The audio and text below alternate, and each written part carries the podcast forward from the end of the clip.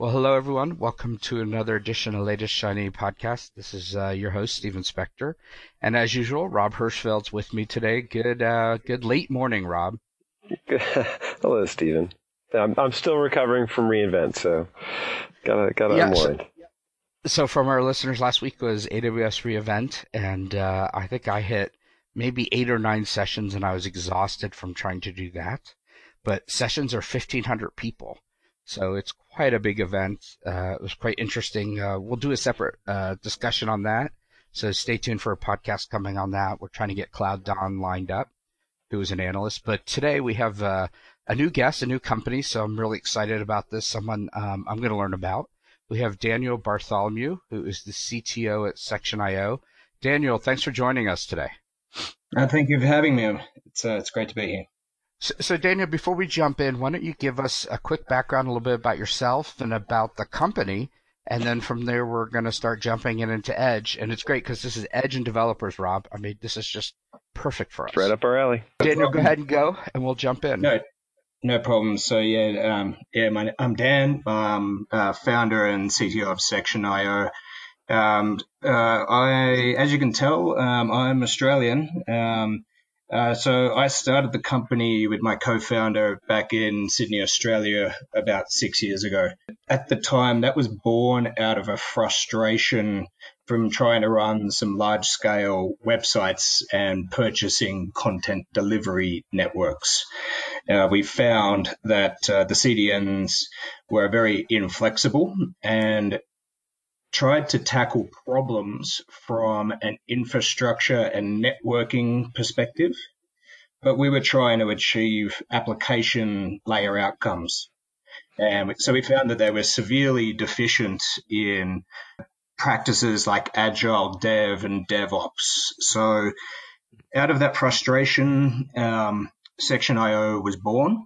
We actually have run a few generations of our product, and the first couple of generations did actually look much more like a, a content delivery network. Um, but about three years ago, we commenced building uh, the current generation of our platform. And what our platform is today is a global network of federated Kubernetes clusters that we use to uh, form uh, form an edge on the network. And so what we do is we go and talk with hosting providers, and then we, we obtain compute capacity from those hosting providers. We then launch Kubernetes clusters there, and then we install our um, our uh, edge fabric on top of these Kubernetes clusters. And what that edge fabric does is it allows us to combine these Kubernetes clusters together so that they appear as a single unit, but we still get all, all of the benefits of, you know, global distribution. But the, the reason that we uh, headed down that Kubernetes path is because we didn't want to follow the old CDN paradigm of choosing or hard coding ourselves into a specific technology. Uh, for example, we didn't want to hard code Varnish into our platform as a caching CDN or hard code mod security into our platform as a web application firewall. What we wanted to do was to build an edge fabric that allowed uh, allowed people to bring their own workload, and that, that's what we have in market today, and uh, it's selling quite well. And now what that means is our edge fabric uh, actually can be installed in many, many hosting locations, and then we can run whatever workloads we um, uh, we permit onto that platform.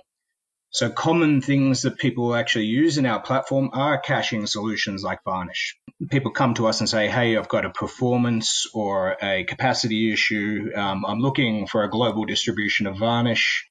The the CDNs aren't cutting it for me because I want to do more advanced application logic, I really need to get that into the full development lifecycle. It really needs to be full stack. The uh, the current CDN players, because they operate in their own uh, their own fixed networks. They're not actually able to bring their development experience right down to the developer's laptop. There's a couple things that we had talked about, and I'm, I'm interested. You know, what you're describing is very much CDN focused, which is where I think Edge has been living for a long time. You had said that you hadn't thought about it as Edge or you hadn't defined it as Edge earlier. What was that journey like? the kind of nomenclature of Edge is evolving, and even today, Edge means different things to different people. Uh, when we started building this product, we were trying to, we were going to market with terms like uh, Edge, uh, Edge Delivery Grid, um, and or um, grid computing kind of principles.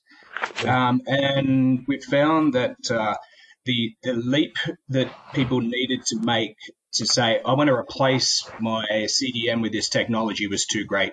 So we go and talk to customers and say, hey, look, this is an uh, this is a uh, this is a distributed computing platform, and they'd say that sounds really awesome, but I still need a CDN, so I'm going to go and buy right. a CDN. And we're, and we're like, no, no, no. CDN is an is probably the first and oldest implementation of what we define the edge as, but it's just mm-hmm. one application of that. Um, and that, and so, that makes sense because because CDN is really where where we first get into our latency constrained fast turnaround right? So you need you you actually need to distribute interact with users in a, in a much faster place than a centralized location. Um, yeah. and, and I don't I, I think it would be a mistake to assume that CDN is not a key component right? We we know storage is going to be vital in in edge infrastructures but it sounds like you've added something important, which is this developer experience. How do you how do you know? Uh, can you, I, have two sort of questions. I think they're related. How you know how do developers interact with the the fabric you've built, and then how do you know where their code should be running? Yeah, so, so there's a couple of couple of good points there. There's uh, development workflow and uh, and scheduling. On the development workflow, uh, what we actually do is everything everything a developer does on our platform is stored in a Git repository. When when a developer interacts with our product, they log into our management console and they clone a Git repository down onto their local PC. Now, what we do then is uh, part of the Kubernetes project. Uh, there's a virtual machine called uh, Minikube, which basically runs a, a single virtual machine that represents a Kubernetes cluster developers run this virtual machine on their laptop alongside their PHP code and their MySQL code. So they actually get the, the full execution environment.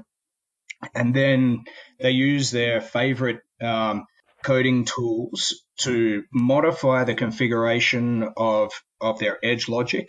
And then every time they make a change, they can execute that code in the local virtual machine. What that means is the developer gets to work in isolation, so it's essentially kind of a, a risk-free sandbox where they can uh, do more advanced. When um, when they're ready to promote that work, then they just go through a regular um, Git workflow where they would c- commit it to the repository, push it to master, push it to different environments, and things like that. Right. Now, and this, at, that, at that point, Section IO would, would pick up whatever there. You have a template that says run this application and then globally distribute it. How does that is, yeah, is that's that... exactly right. So when okay. yeah, so when they when they push their um, their edge logic or edge code into our central uh, Git uh, Git servers, then a whole bunch of triggers fire that are backed by that Git service, and that actually reaches out through a messaging framework that goes and detects all the nodes where that code should be running then actually uh, triggers updates to actually run in the edge locations. So what, what we see is when somebody does that git commit, their code is live and running within about 30 seconds globally. Wow, that's impressive. And and how do they how do you know where to put that code? Is it just put everywhere and then if it's needed it's run or is there an algorithm that helps you conserve resources? This is probably the biggest uh, challenge in edge computing today is the scheduling. At the moment, our platform offers what I term like static scheduling. So we actually determine that or our engineering group puts together different profiles for applications and then we, we allocate um, different workloads to different profiles. So, so we have, uh, you know, a, a uh, northern hemisphere centric profile, a southern hemisphere centric profile, or Asian profile, or a global profile, and we actually determine it. Um, so, so, that's what I call static scheduling. What, but what type of code would a developer write in these systems that would be different than, you know, I need, a, I need, you know, uh, here's my image, cache it. What what type of applications do you see people using in, in the development environments? Web performance optimization is uh, is one of the most common ones. For web performance optimization, like if we take an e-commerce website, normally these websites are just littered with third-party JavaScript and uh, problems in the HTML construction. Um, so mm-hmm. what we see is a lot of web performance optimization where uh, people are rewriting their HTML content at the edge because it's actually uh, the dev lifecycle is often easier to rewrite content at the edge um, than it is to actually generate content at the origin, which is which is uh, quite a funny thing to see. So we see plenty of web web optimization. So things like image optimizers and things like that, which are table stakes for a lot of um, uh, CDNs. Uh, so we see a lot of that behavior. What we're starting to see um, a, a, lot more is aggregation at the edge. At the edge. So uh, for, for web analytics uh, businesses, uh, we're starting to see that they want to aggregate um, the analytics data from thousands of browsers at the edge and then feed back aggregates back to their origin so that instead of their origin needing to scale to a point where they can handle all of the beacons coming in from their web analytics, they're actually able to scale their origin down drastically um, because all the aggregation is being done at edge. Do you have a storage component so I'd actually be able to create a you know, sort of a self-aware infrastructure that would then aggregate. You know, so you're saying aggregation. You're going to collect data. Mm-hmm. You're going to forward mm-hmm. data that's pertinent. You're going to keep data that um, is is necessary, but not doesn't have to be centralized. Um, so then storage and locality have to be components in these in these application platforms. Is that a fair? Is, yeah. that, is that right? Yeah, yeah, that's right. So, so we kind of see a few t- types of workload um, in there. Uh, so we see we see HTTP requests like a traditional CDN workload, um, mm-hmm. which are essentially blocking requests. Um, so my browser makes a request to the edge, and the edge has to wait to, for a cache to respond or an origin to respond, and the browser is sitting there waiting. Um, so that's that kind of traditional reverse proxy workload. But what we also see see emerging and, and parts of our framework are that in the edge there's this non-transactional workload, um, which is essentially serverless functions that are triggered based on properties of the requests that run asynchronously. And a good example is that web analytics uh, system. So when, when a beacon comes in, a, a secondary process fires and says, "Hey, record this." Um, we these asynchronous things are either triggered by other requests or they're triggered by cron jobs. So in that web analytics um, uh, scenario, we see all all the browsers sending in those beacons. Um, then they're getting persisted into storage in the edge, and then a, basically a cron job is uh, running in the edge that says, "Hey, perform this aggregation task, maybe something as simple as just count them or calculate the average or calculate um, uh, you know percentiles, and then submit those aggregates back to the origin on a clock. So, so there's a few parts there. There's the, the web server part, there's a there's a serverless function part, and then there's a cron part and a storage. So Daniel, I wanted to ask about uh, Edge Congress. Uh, you had reached out to Rob and I after we had our Edge Congress um, podcast, and for those who haven't heard it, you can go back and I think Rob and I sometimes we get too Rob. What's the right word? It's not harsh. We're just poking too much fun. I, am not sure. And snarky was, is the word you're looking snarky for. Snarky is the right word. Uh, Daniel, let's take a few minutes to talk about your thoughts of uh, that event and, and what you're seeing with Edge. Yeah, sure. Edge Congress in Austin and recently attended um, IFX which is another edge focused uh, conference. Uh, probably the biggest takeaway for me from Edge Congress was uh, at one point someone conducted a survey of the audience. Just raise your hand in the air. Who here is from data center? There was about half the room. And then who here is from telco?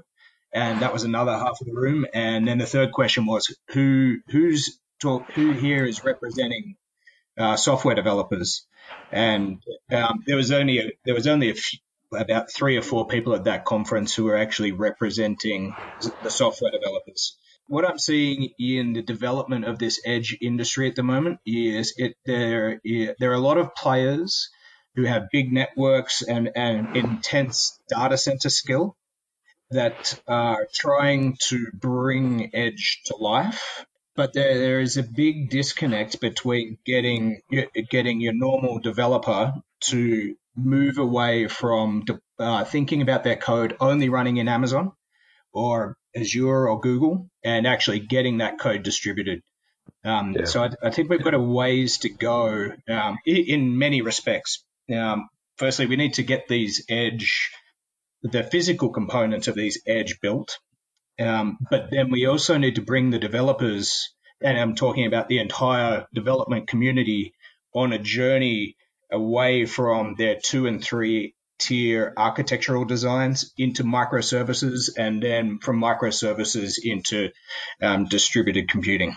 You raise a really interesting question because I, I, I, I, there's a, a lot of chicken in the egg here where mm. you know we're where it looks like you know the hardware vendors are are ginned up to say we're you know we're ready to sell you a lot of servers and service providers have a lot of space but they're they're they don't know what to build and I, I don't uh, you know, Amazon didn't arrive on the scene fully flushed out. It was it was a, a, few services that people sort of pieced together. Do we have to wait until you know AT&T or Verizon or Ericsson says, "Here is the platform," and you know there's trumpets, and then developers start using it? Is is that what we have to wait for? No, I, I completely agree. There's a chicken and egg thing going on here, um, and, and, like we, we are right at the forefront of this. We, you know, we are trying to obtain this compute capacity, uh, build a platform that can consume it and schedule workloads properly, and then um, take it to market.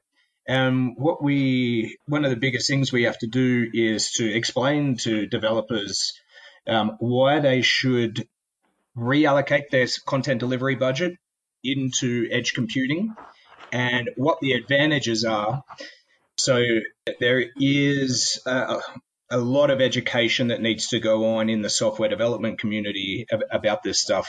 Um, right. And then these fantastic edge vendors that are building the physical infrastructure, they need workload. Um, I think that um, the uh, Ericsson CEO um, summed it up quite well. Um, he he was saying we, we've built we've built a physical edge. We're partnering with telcos to do it. We understand the data center and the telco side of things.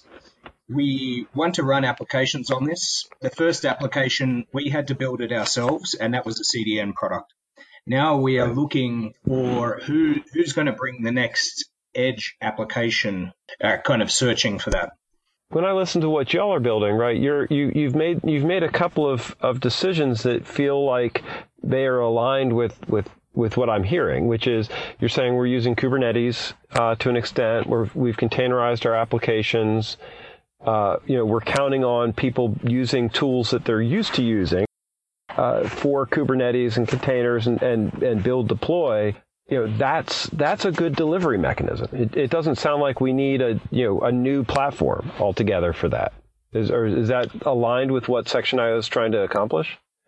Yeah, that, that is what we're trying trying to accomplish. We're we're trying to give give the developers an environment that they're un, that they understand, um, that they're comfortable with, and integrates into all of their existing development um, infrastructure and ecosystem um, but still uh, basically makes makes the edge look like one thing when in over the next um, few years the edge is going to um, uh, rapidly expand into thousands of nodes and developers don't want to be thinking why why is that node failing and that node's not failing or and things like that. So we kind of need to abstract that away.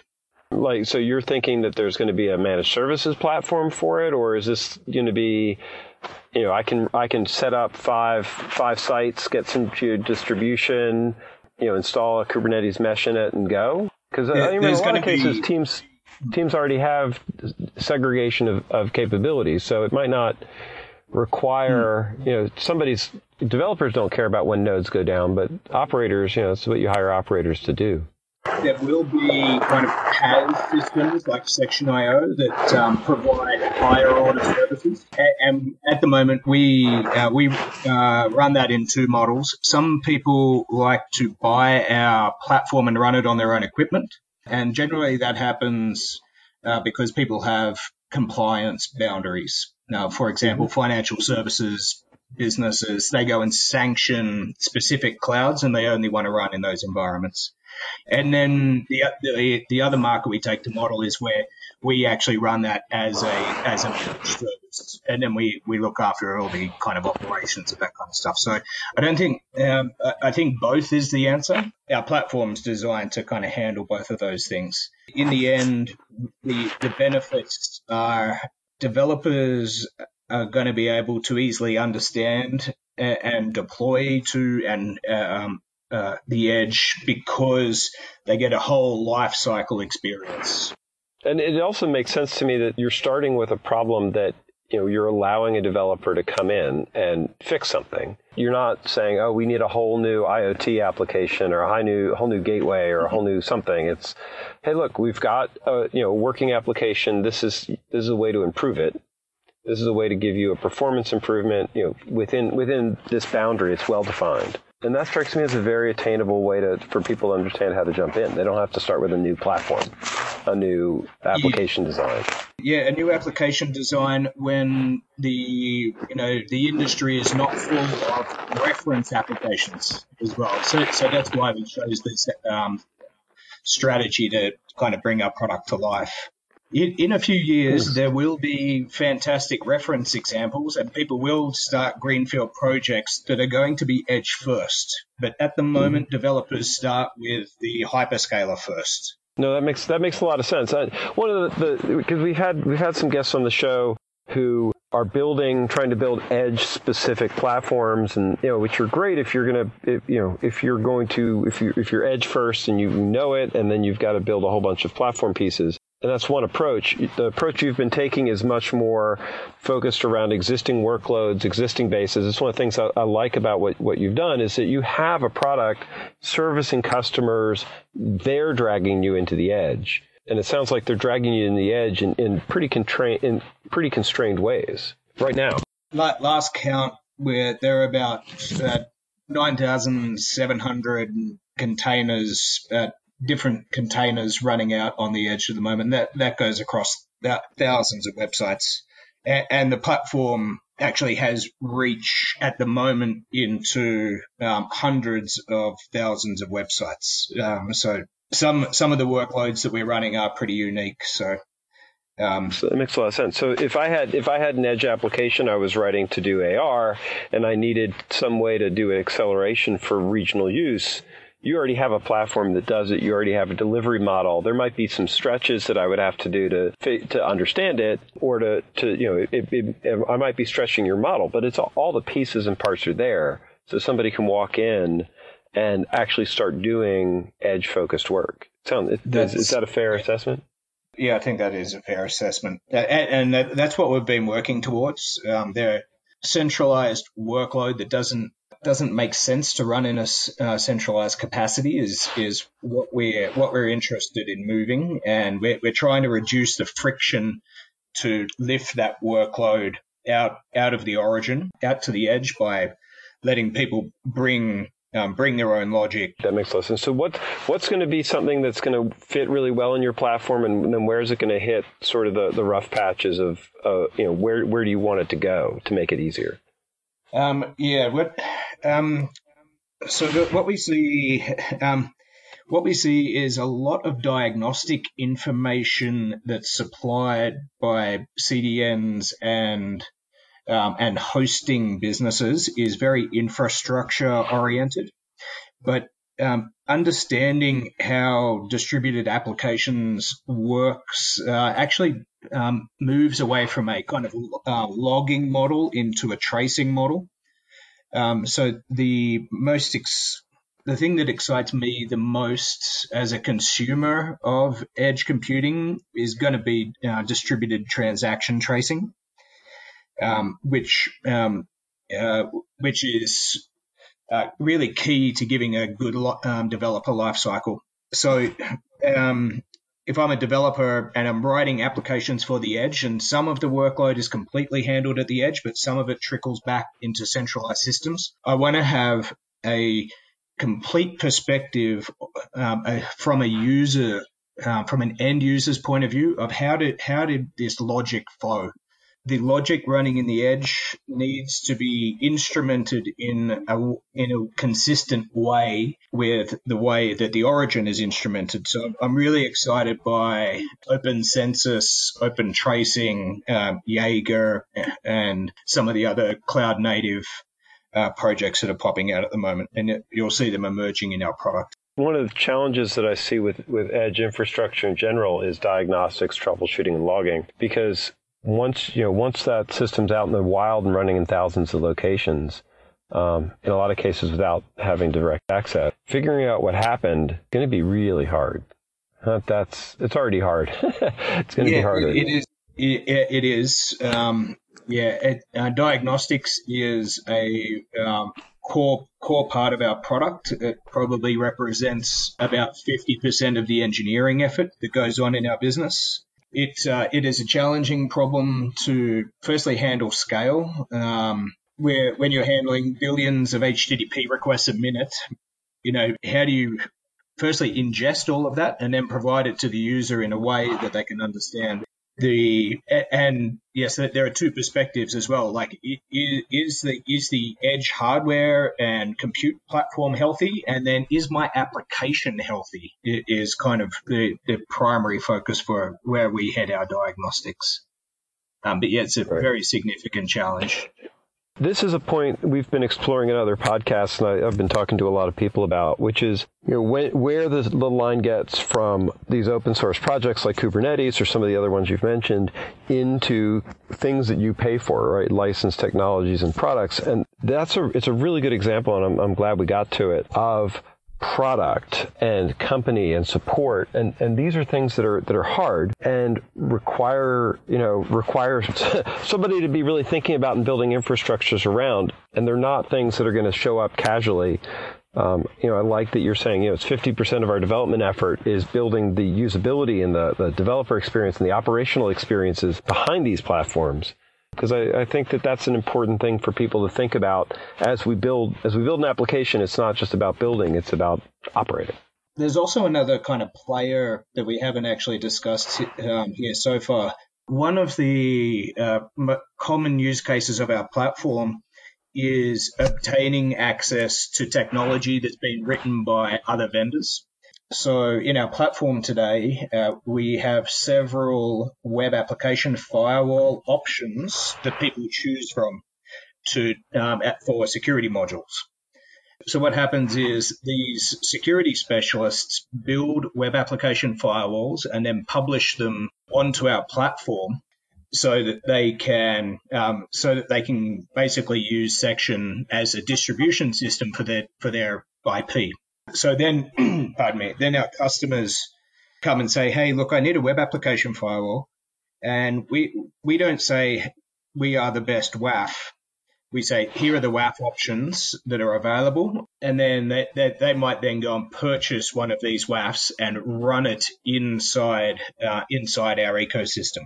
But then going back to the diagnostics point um, that we're talking about, as a vendor of a web application firewall technology, I, I want to be able to ask the edge out of all the customers consuming my technology, which one, uh, how many of them are there, so that I can do billing and you know scaling. But if I if I've got a bug in my web application firewall, how do I request permission from a customer to go into their Docker container and do some diagnostics. So th- this that's is a, that's a significant point. This is this, a this is this is the complexity of building these these infrastructures, and that's mm-hmm. hard. You know, we're at a point where where while I'd love to keep digging on technical details, we do need to wrap it up. How how do people get in touch with you? Are there shows you're going to? What's what's the next steps for a listener? Um, there, there will be, but um, yeah, you can reach out to us. You can actually sign up online on our product obviously www.section.io. Um, I'll be at KubeCon next week, um, so you could shoot me an email or try and try and hit me on Twitter, and um, I'll be happy to talk to anybody about it.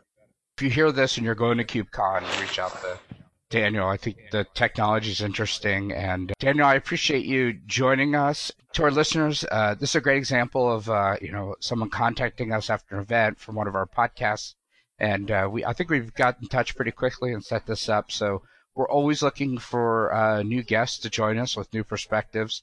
You know, happy to talk about uh, technology. And Daniel, um, let's stay in touch and definitely in a couple of months revisit and uh, see where your company is, um, and especially trends you're seeing changing as more and more companies start to actually deploy on Edge. We'd like to stay in touch so we know so our listeners can hear what you're seeing. Yeah, I'd really enjoy that. And um, and Rob, thank you very much for putting all this together. It's um, it's a good service. Thank you. Thank you. Appreciate it.